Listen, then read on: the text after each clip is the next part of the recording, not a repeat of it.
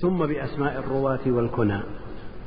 ألقابهم أنسابهم فليعتنى تعتني بأسماء الرواة.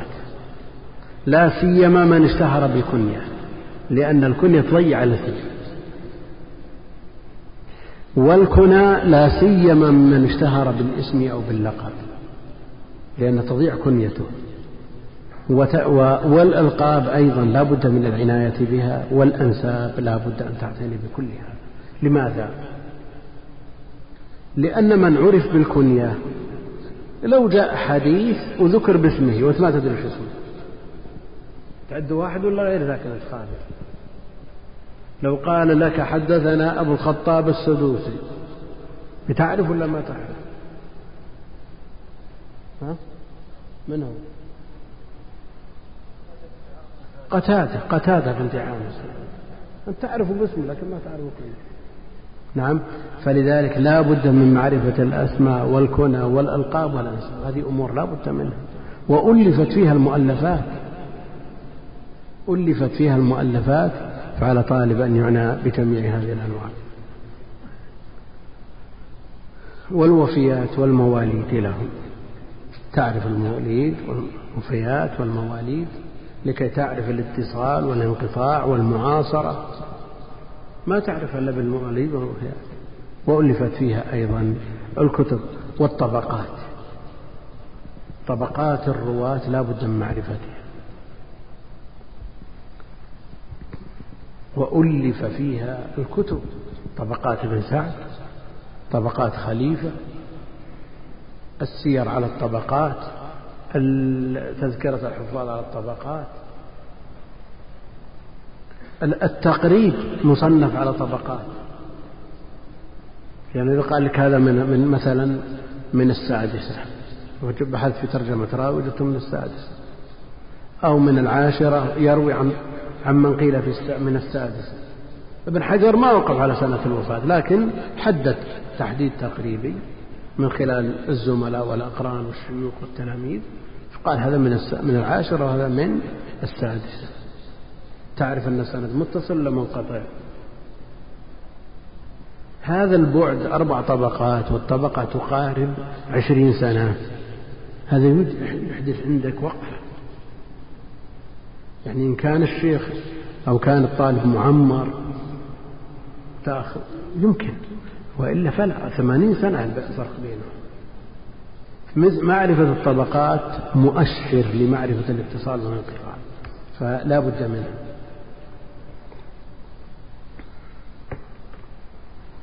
كذا أحوالهم أحوالهم من حيث القوة والضعف من حيث الرحلة وغيرها. أخبارهم أيضا تحريهم تثبتهم. يعني أحوال أهل العلم عموما مهمة جدا لطالب العلم. وأخبارهم وطرائفهم والإكثار من التحدث بأخبارهم أمر لا بد منه طالب. ولذا سطر من أخبارهم وأحوالهم وعجائبهم وصبرهم الشديد على تحمل الشدائد في سبيل العلم كل هذا يحفز همة طالب العلم. صبرهم على العمل والعبادة ضربهم أروع الأمثلة في النفع المتعدي واللازم كل هذا يجعل طالب العلم ينشط. بينما إذا غفل عن هذه الأمور ما الذي يحركه النصوص لا بأس هي الأصل وإلى وهي الحكم لكن هناك أمور قد لا, قد لا تتخيلها. يعني من خلال ما تعيشه أنت وسبرت أحوال من حولك لولا أن السلف تواطؤوا على هذا الفعل كنت ليس بالمقدور أصلا. يعني لو قال لك مثلا فلان 300 ركعة في اليوم من المعاصرين كتابة مستحيل هذا لكن إذا عرفت أنه موجود في السلف ما يستحيل هذا أبدا. لو ذكر لك أن فلان من الناس يختم كل يوم أو قريب. لأن هذا موجود في السلف.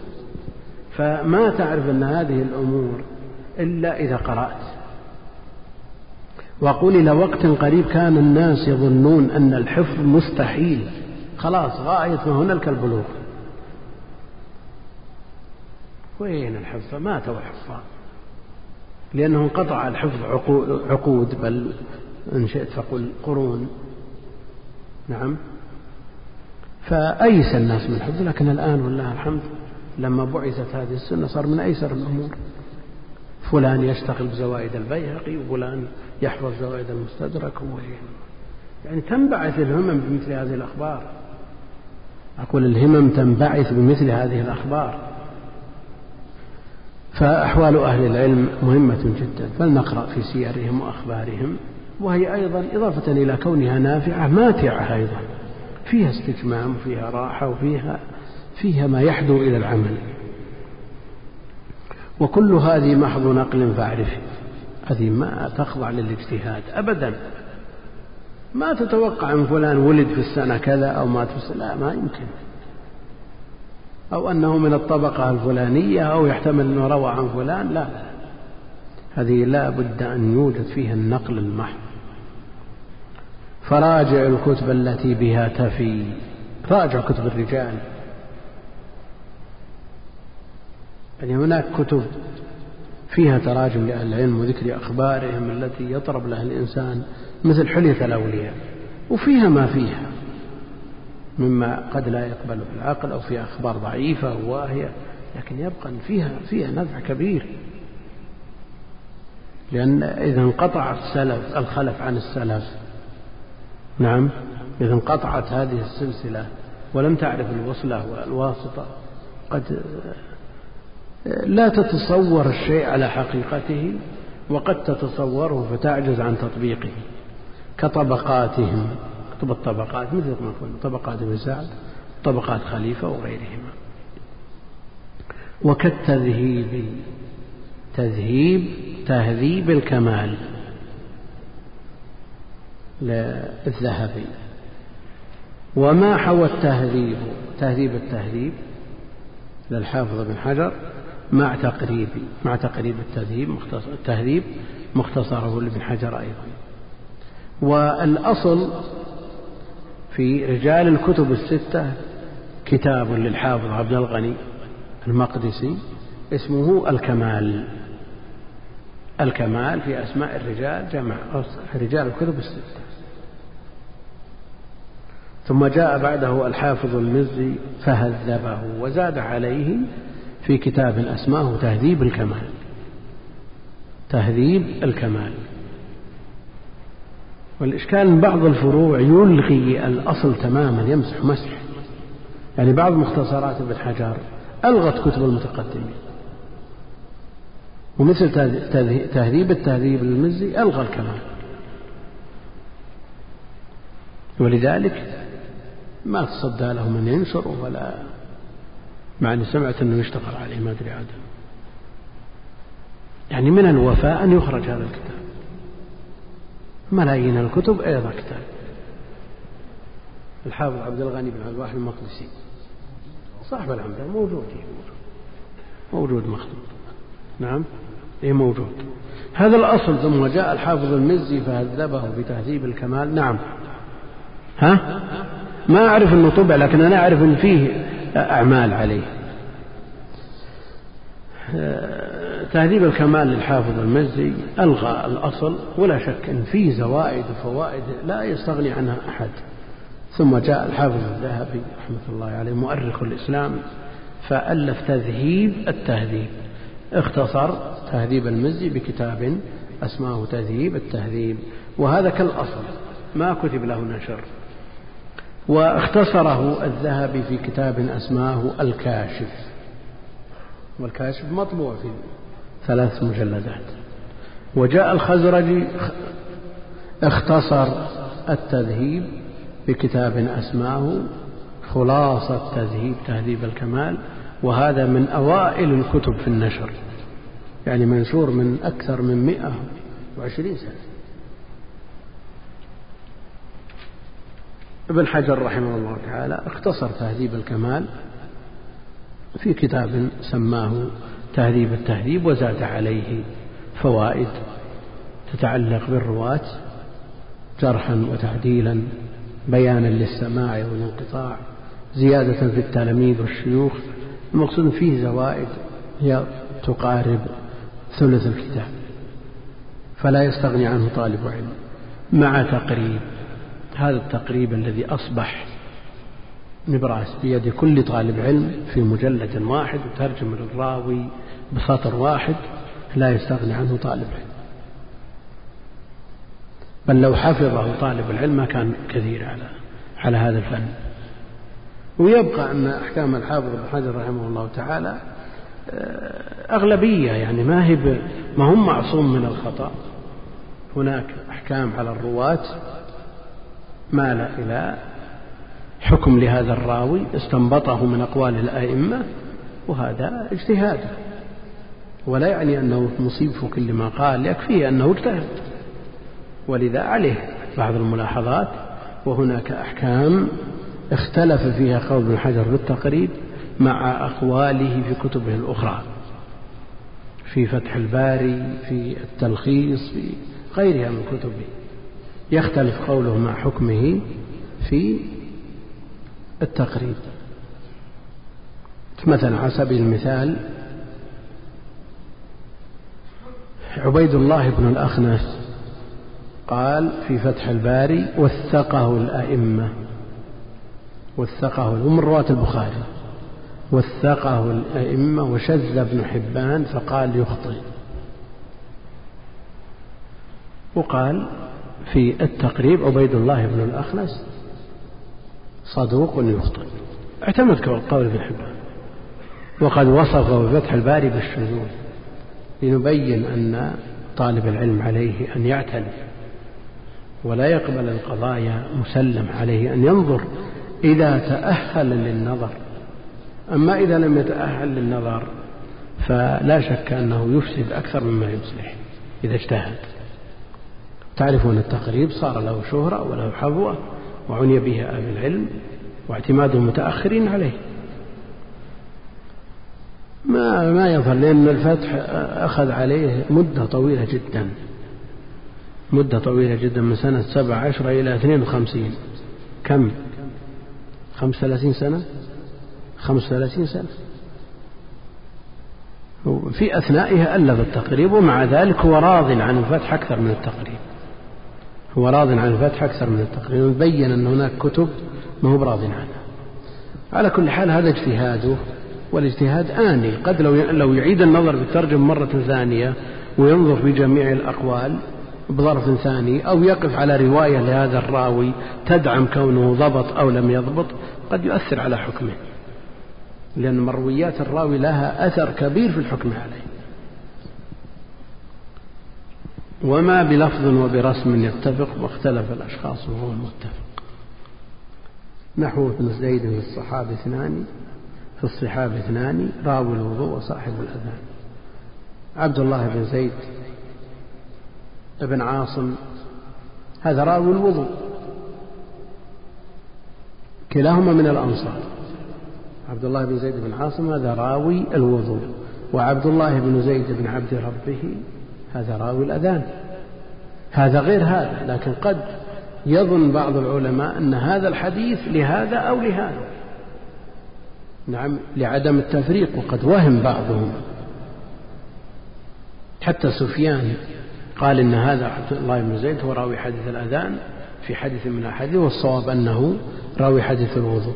فإذا كان هذا من سفيان وهو من الحفاظ فكيف بين دونه يعني إذا جاءك عن عبد الله بن زيد كيف تفرق؟ نعم قد تقول الأمر سهل سواء هذا أو هذا الخبر ما يختلف. لكن إذا افترضت هذا في عبد الله بن زيد كيف تتصرف مع غيره فيما بعد؟ من الرواة الذين يحتمل فيهم التوثيق والضعف. فهذه أمور من أهم المهمات بالنسبة لطالب العلم. فيديم النظر في الشروح يديم النظر في كتب الرجال والطبقات يديم النظر في كتب المشتبه يديم النظر في كتب المتفق والمختلف والمفترق. ويديم النظر أيضا في كتب المؤتلف والمختلف. هناك كتب كثيرة جدا في هذا الباب تجد بينها فروق يسيرة لكن هذا هذا ثقة وهذا ضعيف. نعم. وإن عن اثنين وإن عن اثنين روى واتفقا في الاسم واسم الأب ثم أطلقا. بدون تمييز فمهمل ولا يضر إن كلاهما قد عدلا. وفي البخاري وفي البخاري منه جاء كم ترجمة أوضحها الحافظ في المقدمة. ويعرفان باختصاص الناقل وحيث لا فبالقرائن ابتلي. وما يكون النطق فيه يختلف مع اتفاق الرسم فهو المؤتلف. نحو شعيث بشعيب يشتبه وكالنشاء بالنساء فانتبه. وما به الأسم والآب تتفق في الرسم والآباء فيه تفترق.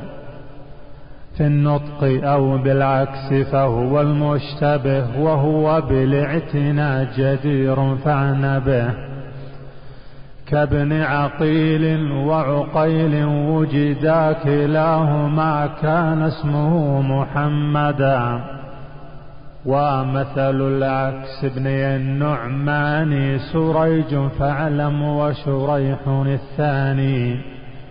وفيهما مع قبله أنواع فيها افتراق فدر واجتماع. هذه الأنواع التي ذكرها الناظم رحمه الله تعالى وحث على معرفتها بالرجوع إلى المصادر لا بالاجتهاد. هذه يأمن فيها الطالب من التصحيف والتحريف ويصل إلى حقيقة الأمر ويحقق في الراوي المطلوب ليقع على حقيقته. نعم قد يلتبس بعض الأمور بحيث لا يوصل للحقيقة ويوجد الاختلاف بين أهل العلم في المراد لكن إذا اجتهد الطالب لا شك أنه يحفظ نفسه من الأخطاء الواضحة البينة. يبقى الخطأ الذي يشترك فيه جميع الناس لا يسلم منه أحد. وإن عن اثنين روى واتفقا في الاسم في الاسم واسم الأب ثم أطلقا بدون تمييز فمهمل الملا يضر إن كان إن كلاهما قد عدى يعني إذا جاء عبد الله بن زيد وعبد الله بن زيد في الاسم واسم الأب. هذا لا يضر لأن كل منهما ثقة. إذا لم نصل. لكن كيف نصل إلى أن مراد هذا وهذا؟ هذا محمد بن يحيى بن سعيد وهذا يحيى بن سعيد. كيف تصل؟ تصل من خلال الكتب التي تعنى بالطلاب التلاميذ والشيوخ. فتنظر في الإسناد. إذا كان الشيخ المذكور في السند عندك يختص به أحدهما فهو المطلوب. إن اشتركا فيه تنظر في التلاميذ فإن اختص أحدهما بهذا التلميذ فهو المطلوب وإلا بقي الإشكال. بقي الإشكال. هناك قواعد وهناك ضوابط ذكر أهل العلم واستنبطوها وقالوا الغالب أنه إذا روى فلان عن فلان عن فلان كذا حتى يزيدون. أنه فلان. إذا كان الواسطة بينه وبين صاحب الكتاب واحد فهو فلان وإن كان اثنان فهو فلان. يعني هناك قرائن تقريبية ويبقى الإشكال. نعم. ليعظم الأجر وليتميز الجاد من غير الجاد لأنه كانت الأمور سهلة كن يصل إلى الحقيقة بنفسه بدون تعب ولا عناء ما صار للراسخين مزية. ولما تمايز الناس في فهومهم وحفظهم وفي جهدهم صبرهم ما يحصل فضل لأحد على أحد. ولا يضر إن كلاهما قد عدلا. نعم. إذا لم نستطع أن نعرف حماد هل هو ابن سلمة أو ابن زيد؟ إذا بذلنا الوسع ولم نستطع الحمد لله كلاهما ثقة. وقل مثل هذا في سفيان وسفيان. ما يضر لأن كل منهما ثقة. طيب يأتي كثير محمد في البخاري. حدثنا محمد. ثم بعد ذلك تجد ابن حجر قال الكلابادي كذا قال ابن الجياني كذا قال نعم. فيختلفون وعلى كل حال كلهم ثقات لكن الوقوف على حقيقة الحال أمر مهم جدا. وفي البخاري منه جاء كم ترجم يعني تراجم كثيرة يأتي بها مهملة. هناك تمييز المهمل. تمييز المهمل لأبي علي الجياني. نعم. طبع منه أظن ما يتعلق بالبخاري مطبوع. وفي البخاري منه جاء كم ترجمة أوضحها الحافظ في المقدمة. المقدمة مقدمة الفتح. التي أسماها هدي الساري هدي الساري. وفيها أكثر الإشكالات التي تعترض طالب العلم في البخاري. يعني لو أن الإنسان في أسفاره يستصحب نسخة من صحيح البخاري ومعه مقدمة الفتح. لأن الأحاديث المنتقدة موجودة. الرجال المنتقدين موجودين. المهملين موجودين. الألفاظ الغريبة موجودة المعلقات موجودة يعني فيه في علوم مناسبات الأبواب موجودة يعني هو عبارة عن شرح متكامل في غاية الاختصار. فطالب العلم يستصحب معه في أسفاره هدي الساري إذا أراد أن يراجع البخاري. ويعرفان باختصاص الناقل يعني اختص هذا الراوي بالرواية عن فلان. ووجد فلان في السند. أو اختص بالرواية فلان عنه ووجد في السند. وحيث لا فبالقرائن ابتلي حتى الآن هنا الابتلاء إذا لم تستطع فعليك أن تجمع طرق الحديث. نعم وتنظر فيها. وبالقرائن تستدل لأن الباب إذا الحديث إذا جمعت طرقه تكشفت خباياه. وما يكون النطق فيه يختلف مع اتفاق الرسم فهو المؤتلف. نحو شعيث. بشعيب تشتبه. شعيث. شو الفرق بين شعيث وشعيب؟ هذا بالباء وهذا بالثاء. وليست عناية الناس بالخط في أول الأمر كان الخط في أول الأمر مهمل كله ما في إعجام أصلا. والناس يميزون بين بدون إعجام. لكن أحتاج الناس إلى الإعجام فأعجمت الكلمات. ثم لم يكتفوا بهذا حتى ضبطت الكلمات. بالحروف بالحركات وبالحروف وعسى الأمور تمشي. يعني شعيث وشعيب. تصورون الآن من أين يأتي وهم لهم عناية بالنقد والضبط؟ يأتي لأن الكتب لما تكتب مثلا وتترب ينسخ الكتاب ويترب ثم يطبق بعضه على بعض أما يجي رطوبة ولا يجي زيادة حرارة ولا شيء تروح بعض الحروف هنا بالصفحة الثانية. هذا موجود. فالاهتمام بمثل هذه الأمور أيضا يحصل سهو. من الناسخ أو من الطابع أو من يحصل. أو سبق لسان من الراوي. فيكتب على ضوء ما سمع. تشتبه وكالنشاء بالنساء فانتبه. النشائي نعم. النشائي قد يقول النسائي وهو أثرم مثلا. فيشتبه بهذا. فأنت إذا منك حققت وضبطت وأتقنت ورجعت إلى المصادر ثبت عندك كل ما تريد.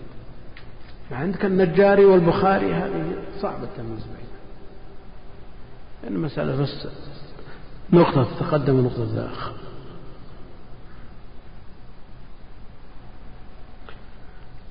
وما به الأسماء والآباء تتفق في الرسم والآباء في تفترق في النطق أو بالعكس فهو المشتبه وهو بالاعتناء جدير فاعن به. المشتبه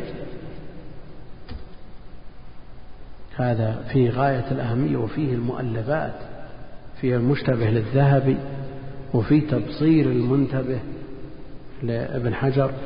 هذه من أهم ما ألف في الباب وهي كتب جوامع. وما به الأسماء ولا با تتفق في الرسم. ولا با تختلف تفترق في النطق أو بالعكس الأسماء التي تختلف بالنطق وتشتبه بالرسم. هذا كله يسمونه مشتبه. وهو بالاعتناء جدير فعن به كابن عقيل وعقيل. وجد محمد بن عقيل ومحمد بن عقيل. محمد بن عقيل ومحمد بن عقيل. لا بد من أن ترجع إلى المراجع. إذا لم يدلك الشارح على أنه هذا كتب التراجم إذا ما لم لم تحلك هذا الإشكال تذهب إلى كتب المشتبه. عكس هذا ابني النعمان هناك الاشتباه في الأب عقيل وعقيل. عكسه الاشتباه في الابن. النعمان الأب ما يختلف في هذا عن هذا لكن الإبن أحدهما سريج والثاني شريح. سريج وشريح. ومثل العكس ابني النعمان سريج فأعمل وشريح الثاني.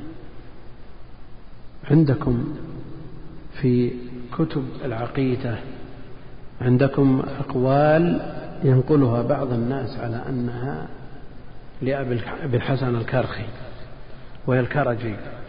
ما مر بكم بالفتاوى. كثير هذا يا سليمان. ها؟ الكرجي كثير في الفتاوى له أقوال تختلف عن أقوال الكرخي. فبعض الناس ينقلها عن هذا وبعضهم يعني بعض الناس يأخذ الكلمة على عجل. نعم. وهذه موجودة وخلاف مؤثر بينهم. فقد تنسب أقوال لهذا وهي لهذا والعكس. فمعرفة سريج ابن سريج مثلا من أئمة الشافعية كثير منهم يقول شريح ابن شريح. فالعناية بأسماء الرجال بدقة وضبط وإتقان يخلصك من كثير من الإشكالات.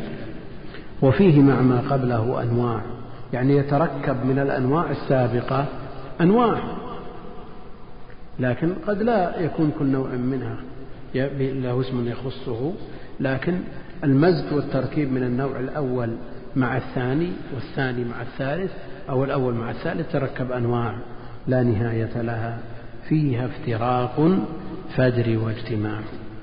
نقف على الوحدان. اللهم صل على محمد وعلى آله وصحبه. سم. بسم الله الرحمن الرحيم.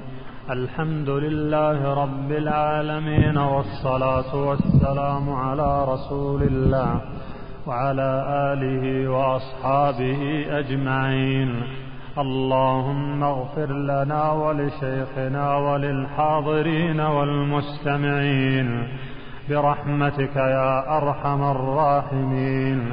أما بعد قال المؤلف رحمه الله تعالى وليعرف الوحدن وهو من روى عن واحد أو عنه راو لا سوى. ومن كلا هذين فيه وجدا أو ما روى إلا حديثا واحدا ومن له اسم مفرد أو لقب أو كنية مفردة أو نسب كسندر أو كسفينة التقي أبو العبيديين ونحو اللبقي والاشتراك يطلقون الطبقة في السن مع لقى الشيوخ حققا. واختلف اصطلاح من قد صنفا في الطبقات وهو عرف لا خفا. وقد يكون الشخص أيضا عندهم من طبقات باعتبارة لهم. الحمد لله رب العالمين وصلى الله وسلم وبارك على عبده ورسوله. نبينا محمد وعلى آله وصحبه أجمعين. يقول المؤلف رحمه الله تعالى وليعرف الوحدان وليعرف طالب العلم لا سيما من له عناية بهذا الشان الوحدان من الرواة ويطلق الوحدان والمنفردات باعتبار أو بإزاء إطلاقات متعددة. فمن لم يروي إلا عن شخص واحد يسمى من الوحدان. ومن لم يروي عنه إلا شخص واحد يقال له من الوحدان. وليعرف الوحدان وهو من روى عن واحد يعني ما له إلا شيخ واحد. أو عنه راو ليس له تلميذ إلا واحد لا سوى هذا من المنفردات والوحدان وقد ألف في ذلك الإمام مسلم ابن الحجاج. طبع قديما في الهند في جزء صغير ثم أعيد طبعه أخيرا.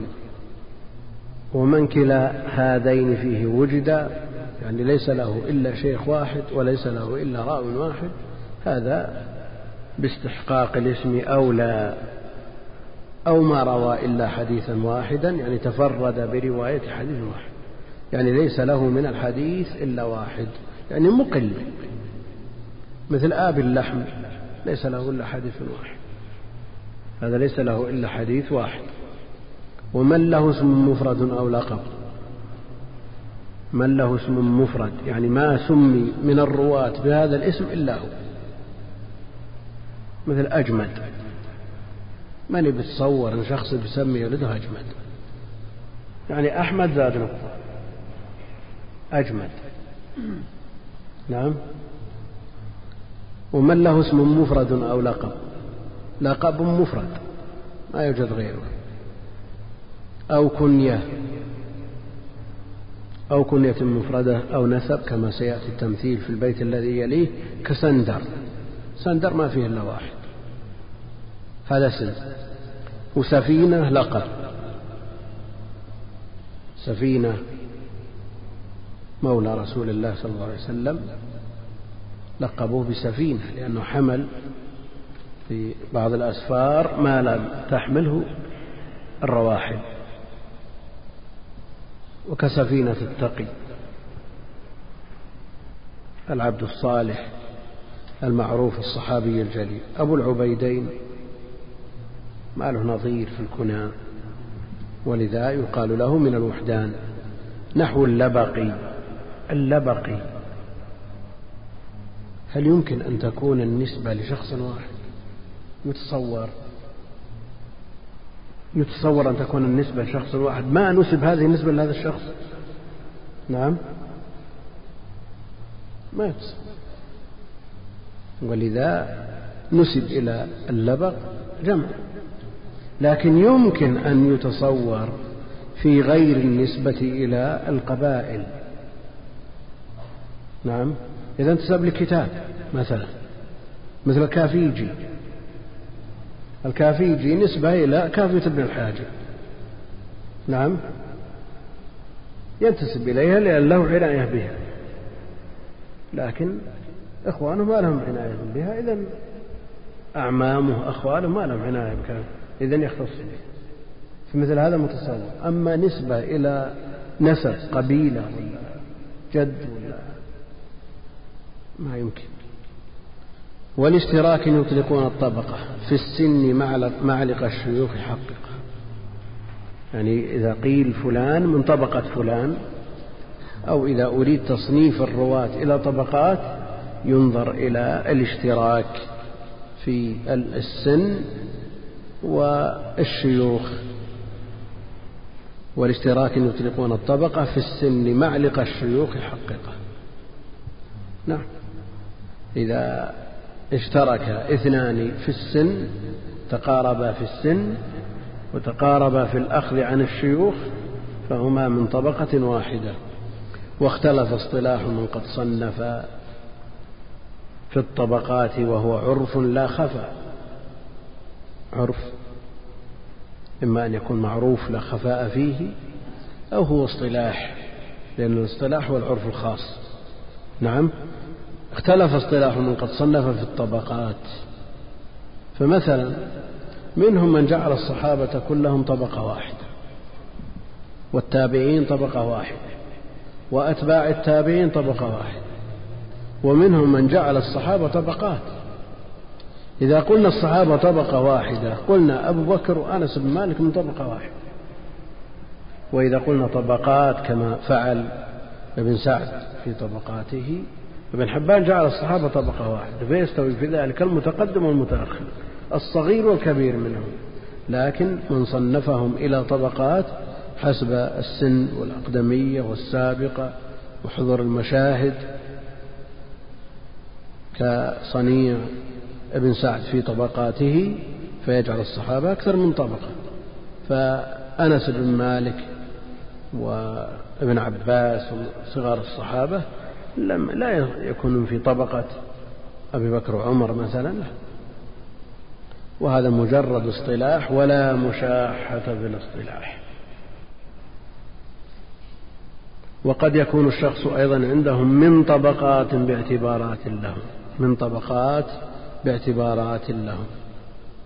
يعني إذا جعل المصنف المهاجرين طبقة والأنصار طبقة نعم البدريين طبقة يجعل هذا من طبقة من أسلم من قبل الفتح مثلا وهو أيضا من المهاجرين من طبقة المهاجرين ومن طبقة من أسلم قبل الفتح. نعم. وهذا من الأنصار من طبقة الأنصار وأيضا من طبقة من أسلم قبل الفتح أو بعده. ومن صلى القبلتين طبقة ومن المقصود أنهم يتفاوتون ويختلفون وهذا مجرد اصطلاح ولا مشاحة فيه. نعم. وبمناسبة ذكر الطبقات الطبقات ألف فيها أهل الحديث كتب.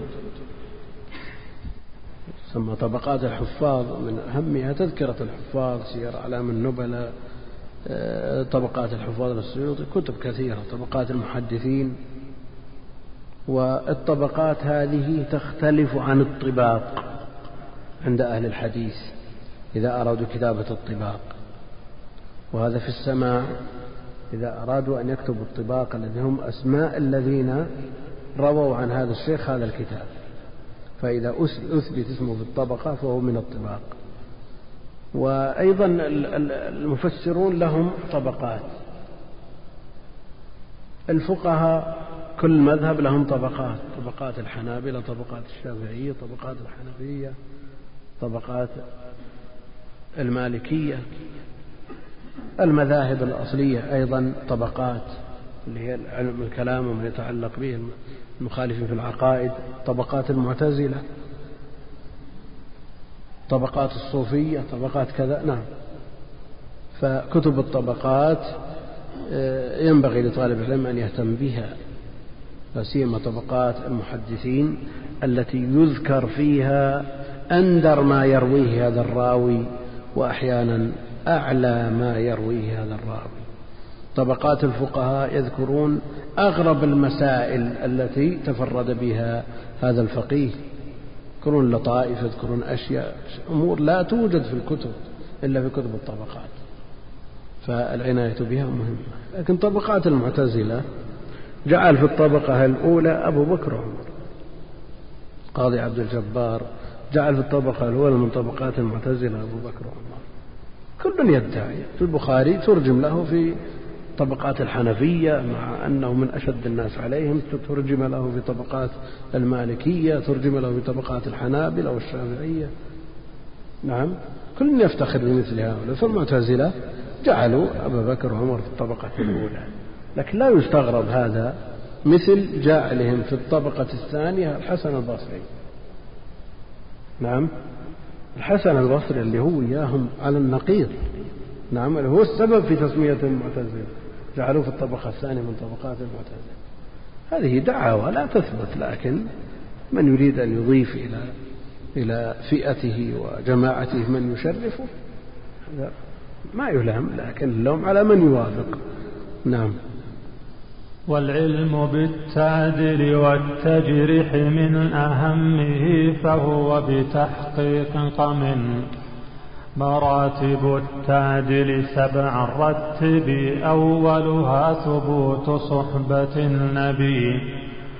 فأفعل التفضيل أو ما أشبها كجبل الحفظ إليه المنتهى. ثم مؤكد بتكرير الصفة كاثقة ثقة كذا مرادفا ثم بوصف واحد ما أكدا كحافظ ثبت ثقة قد أفردا. ثم صدوق أمن لا بأس به فصالح الحديث مع مقاربه. ثم صويلح وما ماثلها من الصفات قس بترتب لها والخلف في التعديل مع إبهام والرد قول أكثر الأعلام. كقوله أخبرني العدل ثقة ما لم يكن عرفا له فحققه. والجرح عند الداعي نصح فاعلمه صيانة للشرعة المكرمة.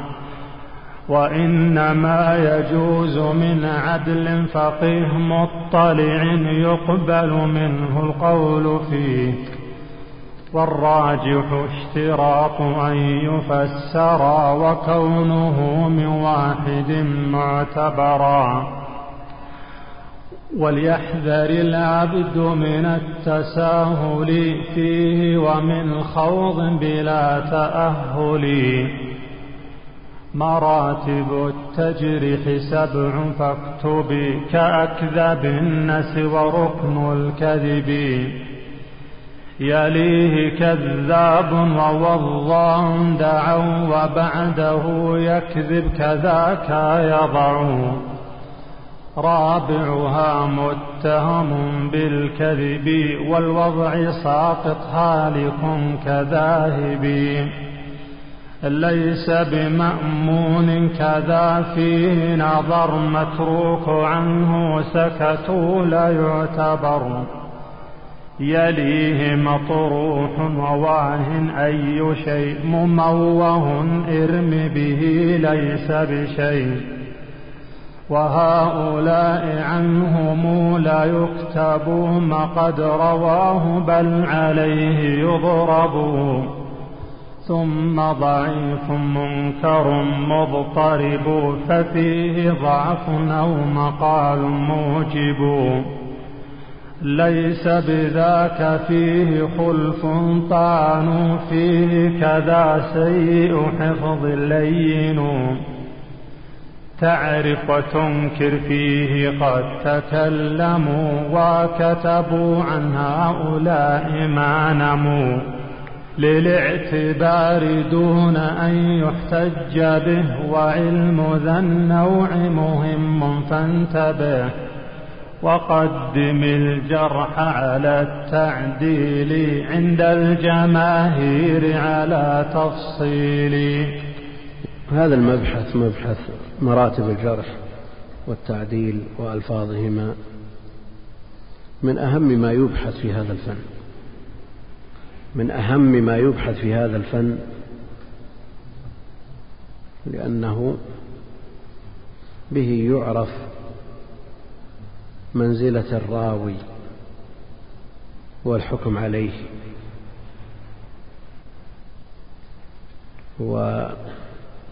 والتعديل هو توثيق الراوي والحكم له بقبول روايته وألفاظ التعديل كلمات وجمل تبين منزلة الراوي في القبول ويقابله التجريح الذي هو أيضا ألفاظ وجمل. ألفاظ وجمل تطلق على راو بعينه تبين منزلته في الضعف. هذه المراتب التي تجمع أكثر من لفظ لكنها متساوية في مرتبة واحدة. هذه عند الحكم على الراوي يحتاج إليها وعند التعارض بين مرويات الرواة يحتاج إليها. عند تصنيف الرواة من حيث القوة والضعف يحتاج إليها. وهذا الفن في غاية الأهمية وكثير منه واضح الدلالة. وفيه أيضا جمل وألفاظ استعملها أهل الحديث غامضة الدلالة على المراد بل فيها ما يتنازع فيه. هل هو جرح أو تعديل لكن من عرف اصطلاحات القوم وأدام النظر في كلامهم تبين له المراد.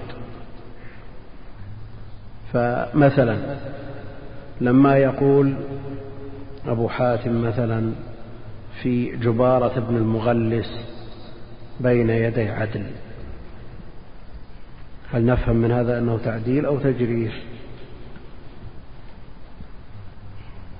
حافظ العراقي يقول تعديل. وتبعه الحافظ بن حجر مدة. ثم تبين له أنه من أسوأ ألفاظ التجريح. بين يدي عدل. من أين؟ من أين؟ هل استدل بهذا على أو على هذا باللغة مثلا؟ أو نظر في الرجل وفي حال الرجل وما قيل فيه وهل استحق التعديل من أبي حاتم؟ وهل أبو حاتم متساهل بحيث يعدل من ضعفوا يعني إذا وجدنا الأئمة كلهم يضعفون جبارة بن المغلس ويقول فيه أبو حاتم الذي متشدد في التجريح. نعم بين يدي عدل هذا لا شك أنه يوجس أو يوجد ريبة في الراوي حافظ بن حجر يقول أنه وقف على قصة في كتاب الأغاني. قال إن طاهر القائد على مأدبة مع أولاد للرشيد فجاء أحدهم فأخذ هندبات إما قرع ولا كوسة ولا شيء ولا باذنجان أخذ هندبات وضربها وضربه مع عينه. عين. وهو أعور. ضربه في العين السليمة. فشكاه إلى أبيه. فقال فلان. ضرب العين السليمة والأخرى بين يدي عدل. يعني هالكة ثالثة ثم استقصى بعد ذلك. وجد في أدب الكاتب لابن قتيبة وهذا يبين لنا أهمية التنوع والتفنن في الطلب. أنه لا ينبغي لطالب العلم أن يكون مقتصر على فن واحد أو أكثر من فن بحيث يعوزه فنون أخرى. لا عليه أن يكون مطلعا. فوجد أن العدل شخص اسمه العدل وكان على شرطة تبع الحميرية فأراد فإذا أراد تبع أن يقتل شخصا قال خذه يا عدل صار هذا الرجل بين يدي عدل بين يدي هذا صاحب الشرطة اللي بيقتل. فإذا قالوا بين يدي عدل يعني بيروح نزهة هو اللي بيقتل. إذا بيتلف ويهلك فبين يدي عدل عرف أهل العلم أنها تساوي تالف هالك لا شيء أيضا هناك ألفاظ للجرح والتعديل نادرة نادرة. استعمالها نادر. قيل فلان ليس من جمال المحامل أو من جمازات المحامل كما في بعض الألفاظ. مالك يطلقها في عطاف بن خالد.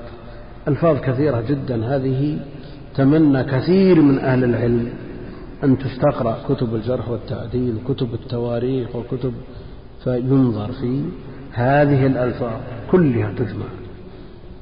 تجمع كلها ويتكلم عليها في اللغة وفي عرف أهل العلم وتصنف يجعل النظير إلى نظيره والقرين إلى قرينه. هذه أمنية تمناها الفحول لكنها ليس بالأمر السهل. تحتاج إلى خبرة وتحتاج إلى دربة وساعات اطلاع وطول نفس مقارنة بين اصطلاحات أهل العلم وإلا فهي أمنية. المقصود أن, أن هذا النوع لا بد منه لطالب العلم. لأنه كيف يحكم على الرجال وهو لا يعرف مراتب الجرح والتعديل؟ وأول من رتب هذه المراتب ابن أبي حاتم في كتابه العظيم الجرح والتعديل. وجعلها أربع مراتب في التعديل وأربع في التجريح. ومثل لكل مرتبة بلفظ واحد. نعم. أنتم تعرفون أن الأمر أول ما يبدأ يكون قليل ثم بعد ذلك يأتي المتأخر فيزيد. نعم. فاستمر على هذه المراتب الأربع من جاء بعده حتى ابن الصلاح والنووي كلهم على هذه الأربع المراتب لكنهم زادوا ألفاظ في كل مرتبة. جاء الذهبي والعراقي فأضاف مرتبة خامسة في كل من الجرح والتعديل ثم الحافظ ابن حجر أضاف مرتبة. فصارت ست في التعديل وست في التجريح وعند السخاوي سبع في التعديل وسبع في التجريح. على كل حال هذه أمور اجتهادية حسب ما ينقدح في ذهن العالم. وهنا أمثلة ترون يعني كيف رتبت. فهذا الموضوع في غاية الأهمية يعني طالب العلم في أول الأمر يسلك مسلك التقليد ويقلد الأئمة الذين جمعوا وحرروا وضبطوا وأتقنوا لكن إذا تأهل له أن يجتهد ويستدرك ويصحح إذا تأهل.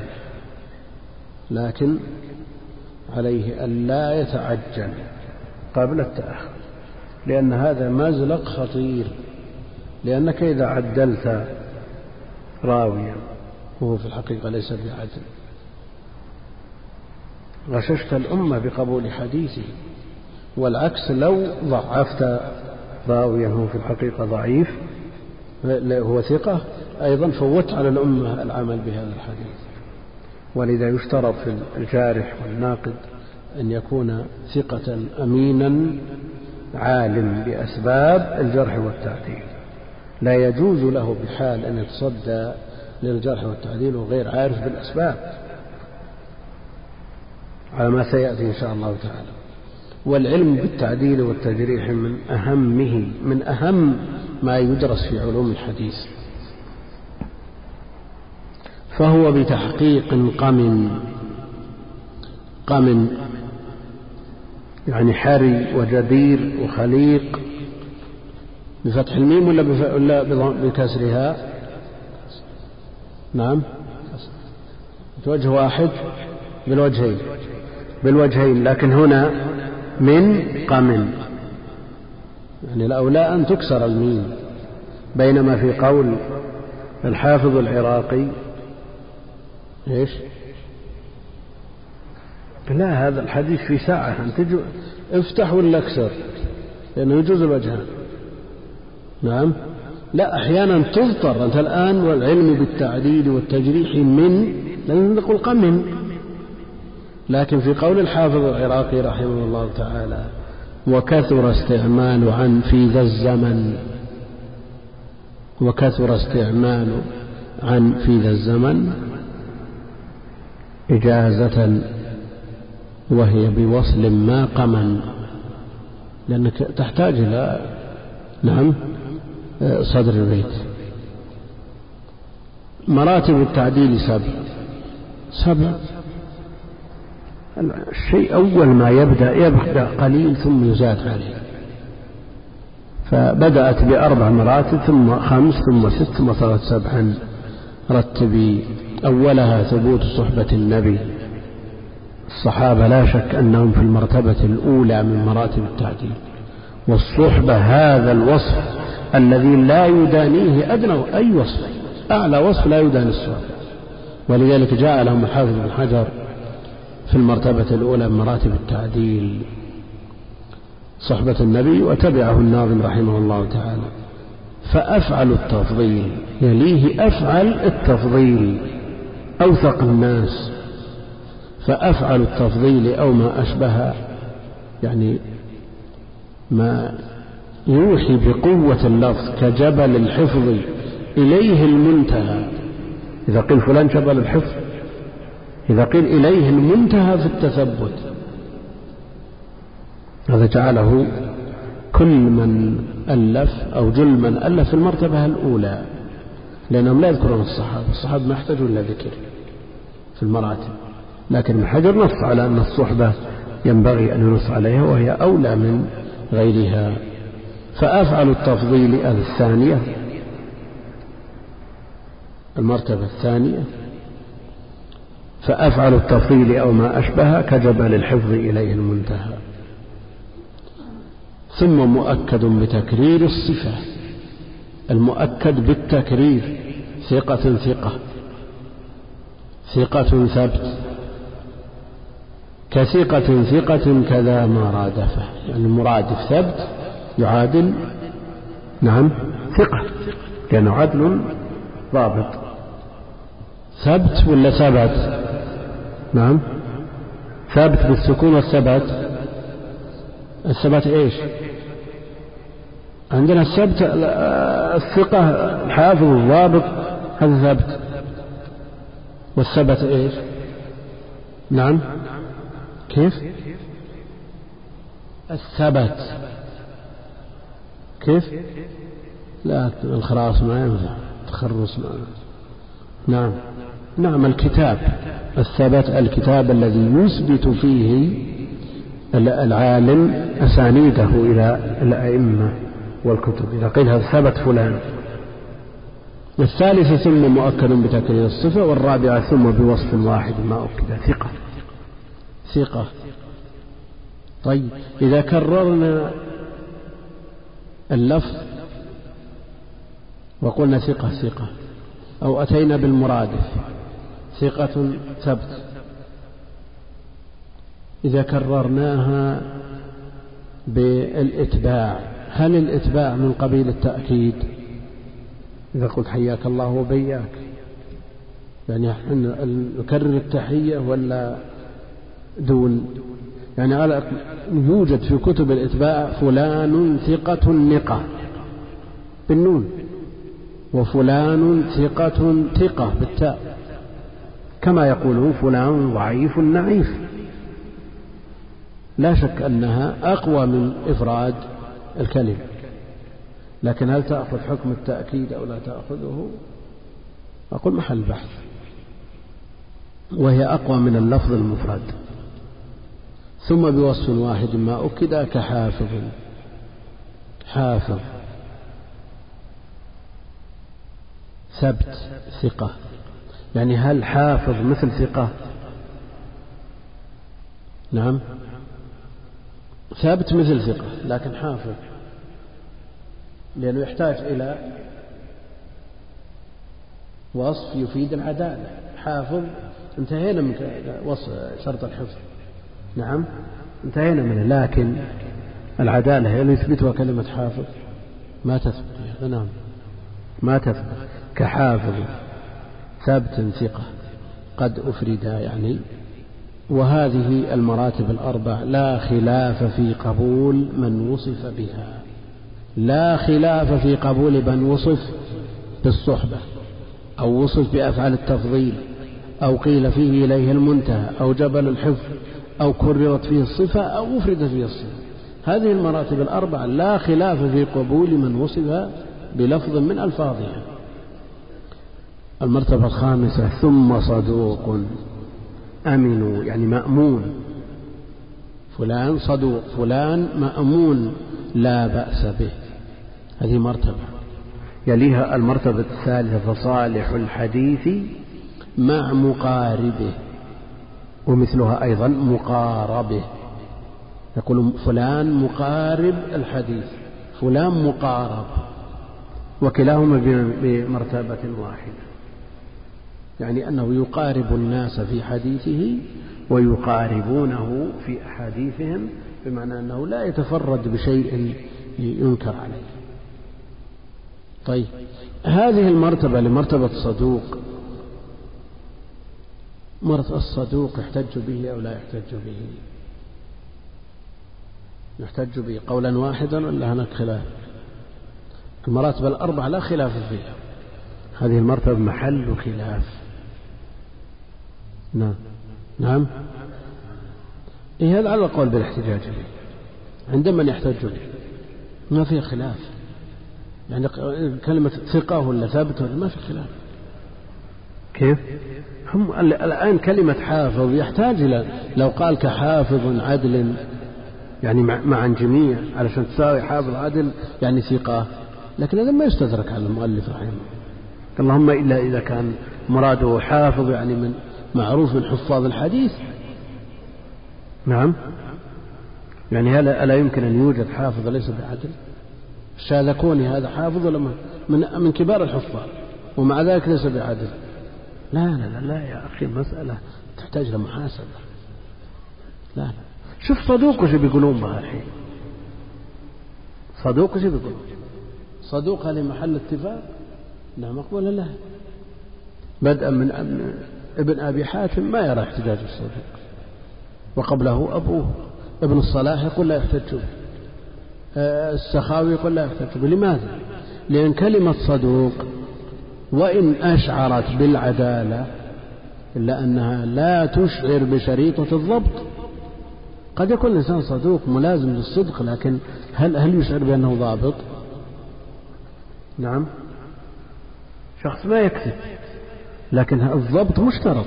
هل هذا اللفظ يشعر بشريطة الضبط؟ ما يشعر بشريطة الضبط وقد نص على ذلك العلماء. إذا لا يحتج بخبر الصدوق على هذا القول. آخرون يرون أنه يحتج بالصدوق.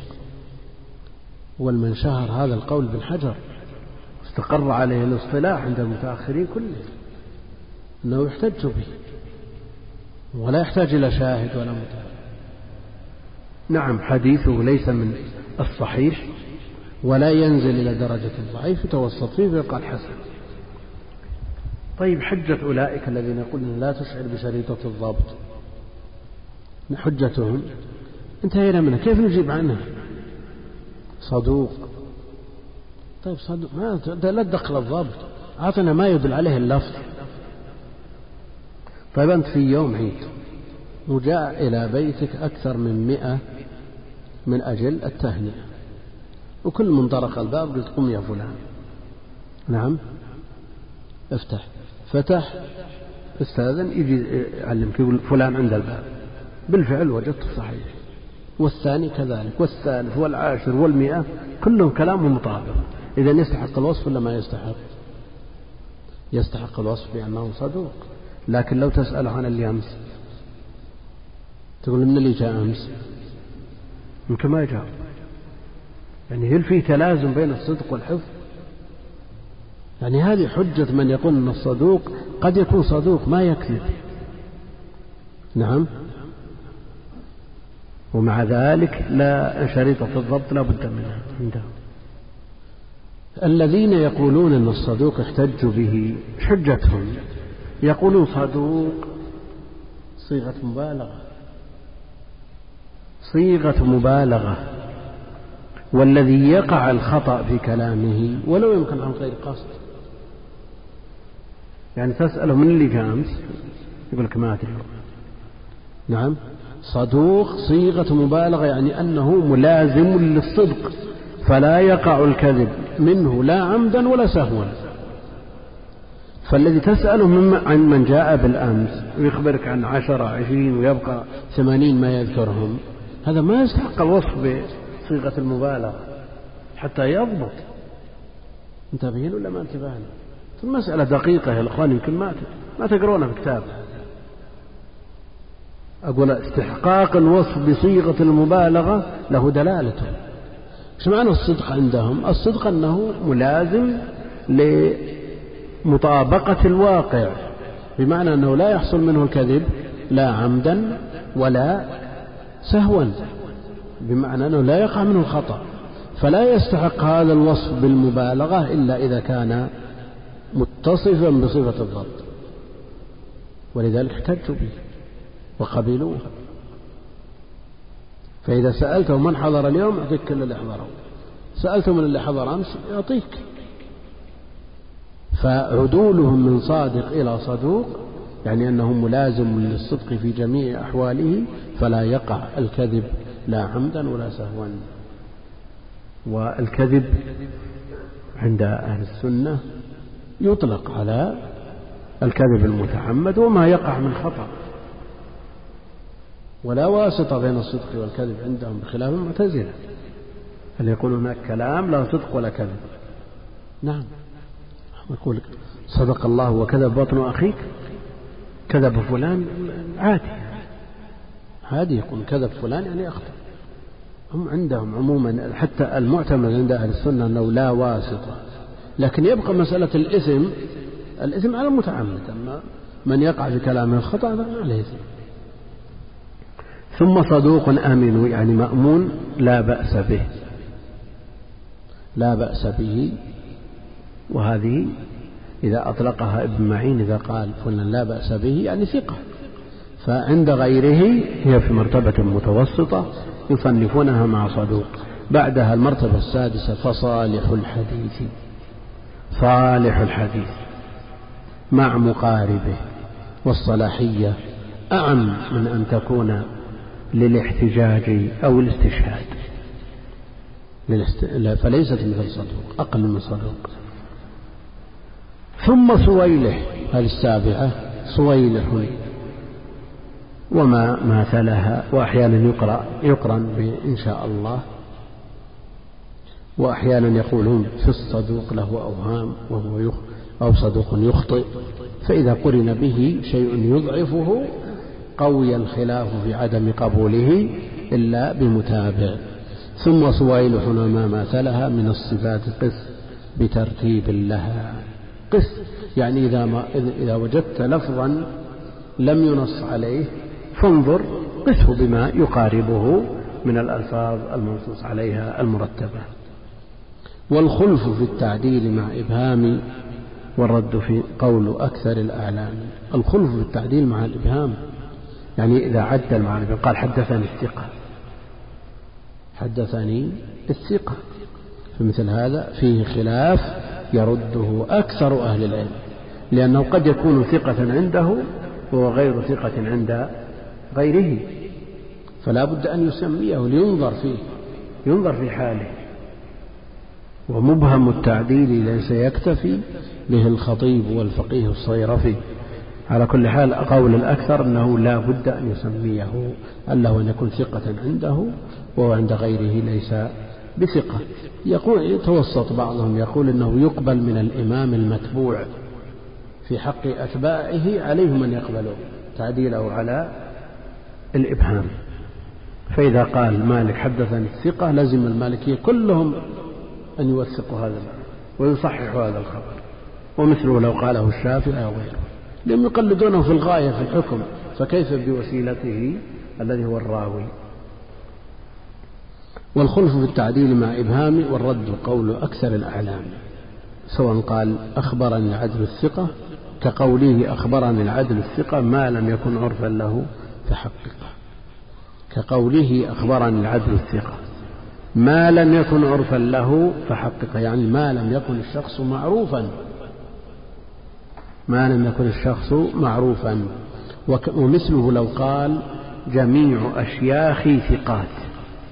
جميع أشياخي ثقات. من العلماء من لا يروي إلا عن ثقة. من لا يروي إلا عن ثقة. هذا يستروح بعض أهل العلم إلى توثيقه ولو على الابهام فحقق والجرح عند الداعي نصح نصح فاعلم. قد يقول قائل انه جل وعلا حرم الغيبة والعلماء يقدحون فلان ضعيف فلان متهم فلان كذاب أليست من الغيبة؟ الأصل أن الأعراض مصونة. حرام على المسلم أن ينتهك عرض أخيه. دماءكم وأموالكم وأعراضكم حرام عليكم. أيحب أحدكم أن يأكل لحم أخيه ميتا؟ يعني المسألة ليست بالسهلة. إذا يقول ابن دقيق العيد أعراض المسلمين حفرة من حفر النار. وقف على شفيرها العلماء والحكام. ومعنى كلام من دقيق العيد أن الكلام في أعراض المسلمين في غاية الخطورة حفرة من حفر النار. لكن وقف على شفيرها العلماء الحكام لأنهم يقعون أو يوقعون غيرهم ممن يتكلم فيهم. يعني باعتبار أنهم متصدرين للناس فهم آه، برزوا للناس وكثر الكلام فيهم فهم على شفيرها يرمون فيها من تكلم فيهم على كلام ابن دقيق هذا معناه؟ أو أنهم بصدد أن يتكلموا في الناس فهم في مزلة قدم أن يتكلموا في الناس بغير حق فيخشى عليهم منها. على كل حال اللفظ محتمل. فهم يتكلمون ويتكلم فيه. والجرح عند الداعي نصح فعلم والدين النصيحة وكثير من الناس يبدأ الموضوع في الكلام في الآخرين قصده محض النصيحة لا شك ما يشك فيه. لكن لا يلبث أن تتدخل حظوظ النفس أثناء الكلام. فيأثم بهذا. فالذي لا يستطيع أن يضبط نفسه لأن الغيبة أبيحت في مواضع. نعم أبيحت في مواضع. صارها أهل العلم إلى ستة لكن هنا واجب أن يتكلم في الرواة لأنه لا يتم صيانة الشرعة المكرمة إلا بهذا التصحيح والتضعيف لا يمكن إلا بها. ولذا أورع الناس الأئمة تكلموا في الرواة انتقدهم من انتقدهم من الجهال. لكن لا قيمة لانتقاد لأنه لولا الكلام في الرواة جرحا وتعديلا ما عرفنا الصحيح من الضعيف لكن على الإنسان أن يهتم بهذا الباب ولا تدخل فيه حظوظ النفس لأنه ينتقل من كونه نصيحة إلى أن يكون غيبة. قد تذهب إلى مسؤول تحذره من فلان لأنه يقع في كذا وكذا. هذه نصيحة. لكن يبقى أنك أحفظ نفسك. أولا يجب عليك أن تقتصر على القدر الواجب اللازم ولا تتعدى ما يتم به هذا الأمر. الأمر الثاني أنك تحتاط لنفسك فإذا خشيت أن يدخل في أثناء الكلام شيء من حظك مما يترتب عليه تنقص أخيك هذا قف لأن أهم ما على الإنسان نفسه فليحفظ نفسه. والجرح عند الداعي نصح يعني عند الداعي إليه إذا دعت إليه الحاجة نصح فاعلمه. صيانة للشرعة المكرمة. فاعلمه صيانة للشرعة المكرمة. وإنما يجوز من عدل فقيه مطلع. لا بد لأن الناقد المعدل وجارح له شروط عند أهل العلم. يعني مو كل إنسان يعدل ويجرح. ولذا يقولون في النقاد يتكلمون أهل العلم يتكلمون حتى في النقاد. ونصوا على أن أبا الفتح الأزدي وله مؤلف في الجرح والتعديل قالوا وأبو الفتح الأزدي غير مرضي في كلامه على الرجال. نعم لأنك إذا إذا وقعت في شخص هذا وقع في أشخاص. فالتحذير منه أو بيان منزلته عند أهل العلم أمر لا بد منه. مطلع. نعم ما يتكلم إلا من حي... إلا من شيء يأوي إليه أما ظنون وأوهام وتوقعات. مطلع. عارف بالسبب الذي من أجله يعدل والسبب الذي من أجل من أجله يجرح. والراجح اشتراط أن يفسر وكونه من واحد معتبر. نعم. يرجح أهل العلم تفسير الجرح. يشترطون تفسير الجرح. ضعيف لماذا؟ يا أخي لكن لا يشترطون التفسير في التعديل. يقولون لأن الجرح يحصل بشيء واحد ما يحتاج إلى أن تعدد ضعيف لأنه فاسق مثلا. ضعيف لأنه مبتدع ضعيف لأنه كذا غير ضابط. لكن إذا قلت عدل تقول له ليش؟ عدل. تعدل لا بد أن تعدد جميع أسباب العدالة. لو اشترطنا تفسير التعديل. في تذكر كل الواجبات وأنه ما يترك منها شيء ولا بد أن تذكر جميع المحرمات وأنه لم يقارف منها شيء. لكن هذا لا ينفع. نعم. بينما الجرح يحصل بشيء واحد وعلى هذا اشترطوا تفسيره. طيب يشكل على هذا شيء وهو أن كتب الرجال ما فيها تفسير. الذي يعول عليها أهل العلم ما فيها تفسير. قال أحمد ضعيف قال ابن معين ثقة قال فلان لا بأس به قال ما قال ضعيف لمعنى فاشتراط تفسير الجرح وإن كان هو قول الأكثر يؤدي إلى تعطيل العمل بهذه الكتب. ابن الصلاح أورد هذا السؤال وأجاب عنه فقال إن هذا يوجد عندنا ريبة وتوقف في الراوي ولا نجزم بضعفه حتى نقف على السبب هذا كلام ابن الصلاح وتبعه عليه قوم لكن يبقى أن إلى متى نتوقف؟ يعني نتوقف بنسبة تسعين بالمئة من الرواة الضعفاء؟ يعني لن نقف خلاص. كلهم قالوا ضعيف. من بدءا من أول كتاب إلى آخر كتاب. أو نسأل الإمام أحمد بن معين لماذا ضعيف؟ لماذا؟ وين؟ هذا لا شك أنه يترتب عليه تعطيل الكتب أو التوقف في جل السنة. ولذا يرى جمع من أهل العلم أن هذا التجريح غير المفسر إذا لم يعارض بتوثيق نعم. أنه يقبل ولا لم يفسر لأن المسألة افترضت في رأو ما عدل وجرح فإعمال قول الجارح أولى من إهماله. لكن إذا تعارض فيه الجرح والتعديل ولا فسر الجرح الأصل العدالة ومنهم من يرى أن الحكم إذا جرحه أكثر من واحد. نعم. قوي أنه لن يكون إلا بجارح. لأنه قد يخطئ يخطئ الإنسان في تقديره لكن إذا انضم إليه غيره من أهل العلم غلب على الظن أنه مجروح بحق. وكونه من واحد معتبر. نعم. من أهل العلم من يشترط في تعديل الرواة وتجريحهم التعدد قياسا على تزكية الشهود. قياسا على تزكيتهم في الشهود يعني لو جاء شاهد ولا عدل إلا واحد ما يقبل. لا بد أن يزكيه اثنان. أو يجرحه اثنان. لكن الشيخ اختار القول الصحيح في المسألة وكونه من واحد معتبر. هذا هو الراجح. لأننا نقبل الخبر بكامله من واحد إذا نقبل القول في راويه من واحد. يقول الحافظ العراقي وصحح اكتفاؤهم بالواحد جرحا وتعديلا خلاف الشاهد. الشاهد لا بد من اثنين أما في الجرح والتعديل يكفي واحد وليحذر العبد من التساهل فيه. تساهل في الجرح وليحذر العبد من التساهل فيه ومن خوض بلا تأهل.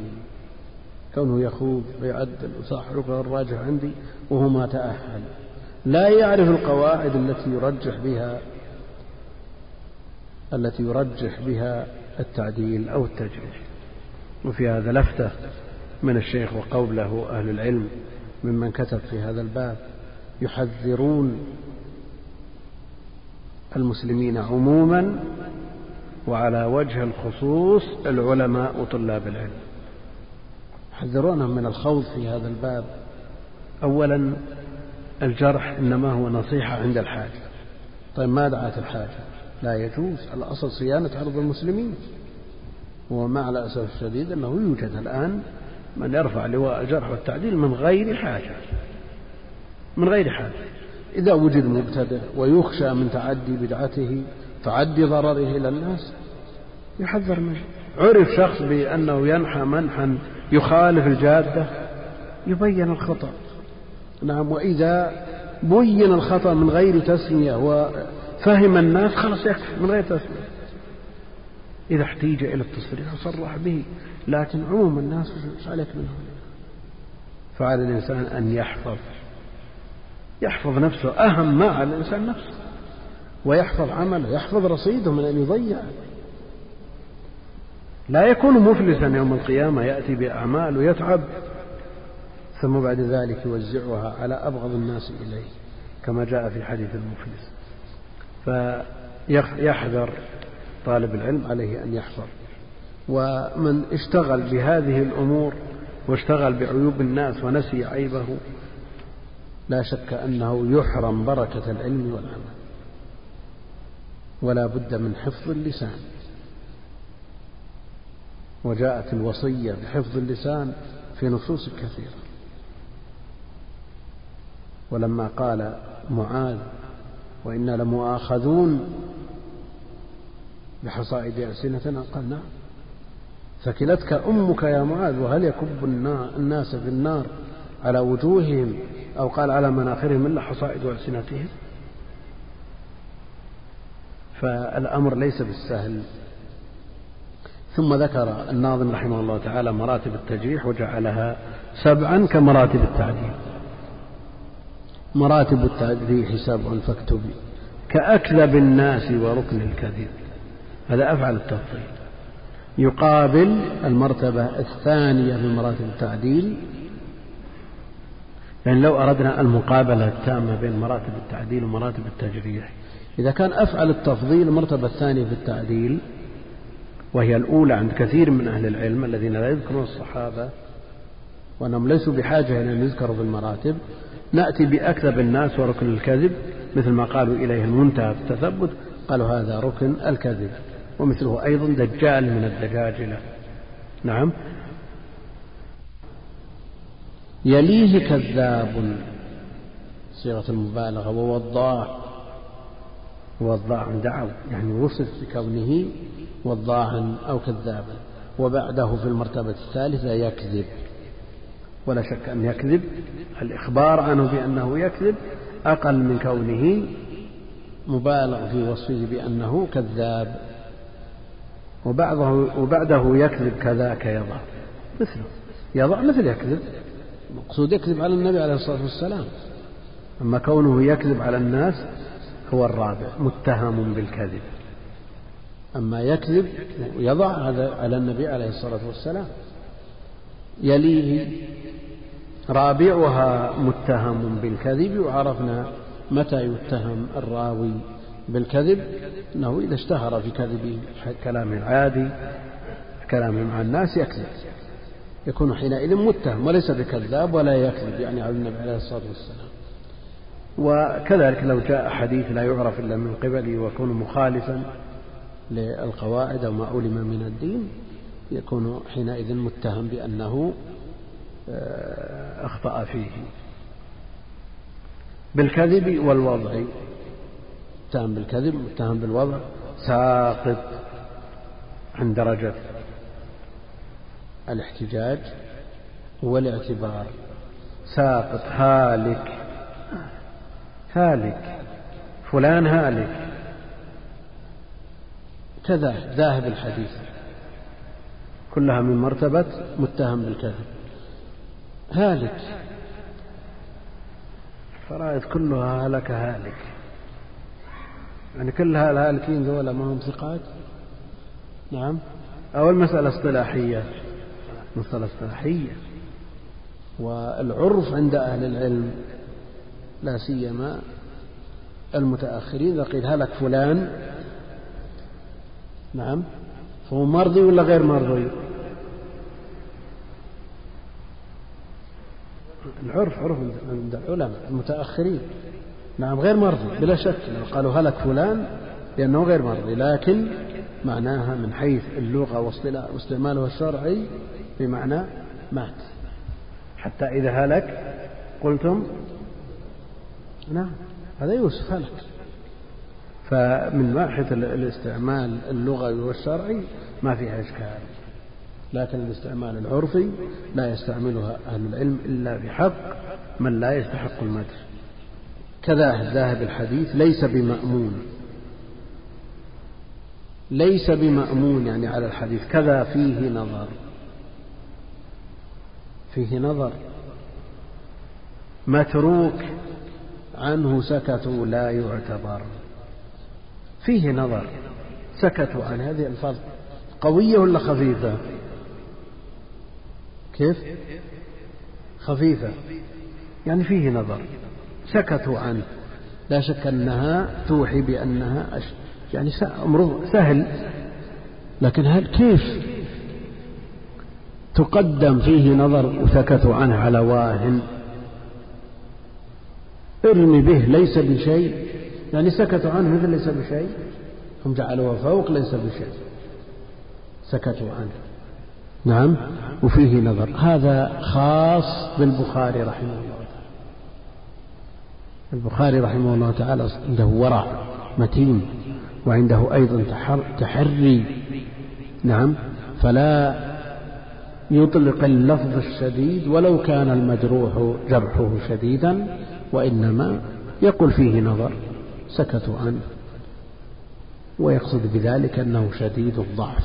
مثل هالك وذاهب ولا يعتبر به كلها شديدة. لأنها فوق مرتبة مطروح التي تليها والمرتبة الخامسة. وواهن طرح حديثا ارمي به ليس بشيء ليس بشيء. وهؤلاء أصحاب المراتب الخمس عنهم لا يكتب ما قد رووه بل عليه يضرب. هؤلاء روايتهم وجودها مثل عدمها. لماذا لا يكتب حديثهم ولا يعتبر به ولا يصلحون للاستشهاد ولا للمتابعة؟ لأن ضعفهم شديد بمعنى أنه لا ينجبر. إذا كان ضعفهم لا ينجبر لماذا نكتب حديثهم؟ الذي يكتب حديثه للاعتبار لينظر. لكن قد يكتب حديث الوضاع قد يكتب حديث المتروك قد يكتب حديث المتهم ليكون الطالب على علم به. كما دونوا الأحاديث الموضوعة يكتبون حديث الوضاعين لكن لا للاعتبار بها وإنما للحذر والتحذير منها. هؤلاء المراتب الخمس هؤلاء وجود روايتهم مثل عدمها لا يعتد بهم. لكن المرتبة السادسة ثم ضعيف منكر مضطرب ففيه ضعف السابعة أو مقال موجب ليس بذاك. فيه خلف يعني فيه خلاف طعنوا فيه طعنوا فيه كذا سيء الحفظ لين. هذه ألفاظ خفيفة ضعيف منكر مضطرب يكتب حديثه. وينظر هل وافقه أحد أم لا. ففيه ضعف أقل منها أقل ضعف منها فيه ضعف. أو مقال فيه مقال. أو مقال موجب ليس بذاك. يعني ليس بذاك القوي أو ليس بذاك الثقة أو ليس بذاك المتين. فيه خلف فيه خلاف. طعنوا فيه. طعنوا فيه. الآن أيهما أشد طعنوا فيه أو سكتوا عنه؟ أيهما أشد على حسب ما ذكرنا الآن. يعني سكتوا عند البخاري أشد من طعنوا عند غيره. على حسب الترتيب لأن سكت ليس بشال سكتوا عنه. في المرتبة الرابعة وطعنوا فيه في المرتبة الإيش؟ السابعة. التي يكتب حديث للاختبار والاعتبار كذا سيء حفظ لين. سيء الحفظ لا يقبل حديثه لكن يقبل الانجبار على ما تقدم فيكتب حديثه. لين. لين. يعني فيه ضعف خفيف. فيه ضعف خفيف. ويكثر الحافظ بن حجر من هذا الإطلاق ويريد به. اسمع القاعدة. التي قعدها ابن حجر في مقدمة التقريب يقول الخامسة من ليس له من الحديث إلا القليل. من ليس له من الحديث إلا القليل. ولم يثبت في حقه ما يترك حديثه من أجله فإن توبع فمقبول وإلا فلين. ومناقشة هذه القاعدة والتطبيق عليها يحتاج إلى دورة. نشير إليها إشارة. خفيفة لين يعني أنه لم يتابع في مروياته والكلام في هذه المرتبة عند ابن حجر يطول. ولا نريد أن نفتح الملف لأنه لن ينغلق إلا بالاسترسال وضرب الأمثلة. تعرف وتنكر يعني تعرف بعض حديث وتنكر بعض يعني يأتي مخلط يأتي بما يعرف ويأتي بما ينكر. فيه قد تكلموا فيه قد تكلموا. مثل فيه خلف. وكتبوا عن هؤلاء ما نموا يعني ما رووه. أيها الأحبة في الله ما تبقى من مادة هذا الشريط تتابعونها في الشريط التالي. مع تحيات إخوانكم في تسجيلات الراية الإسلامية بالرياض والسلام عليكم ورحمة الله وبركاته.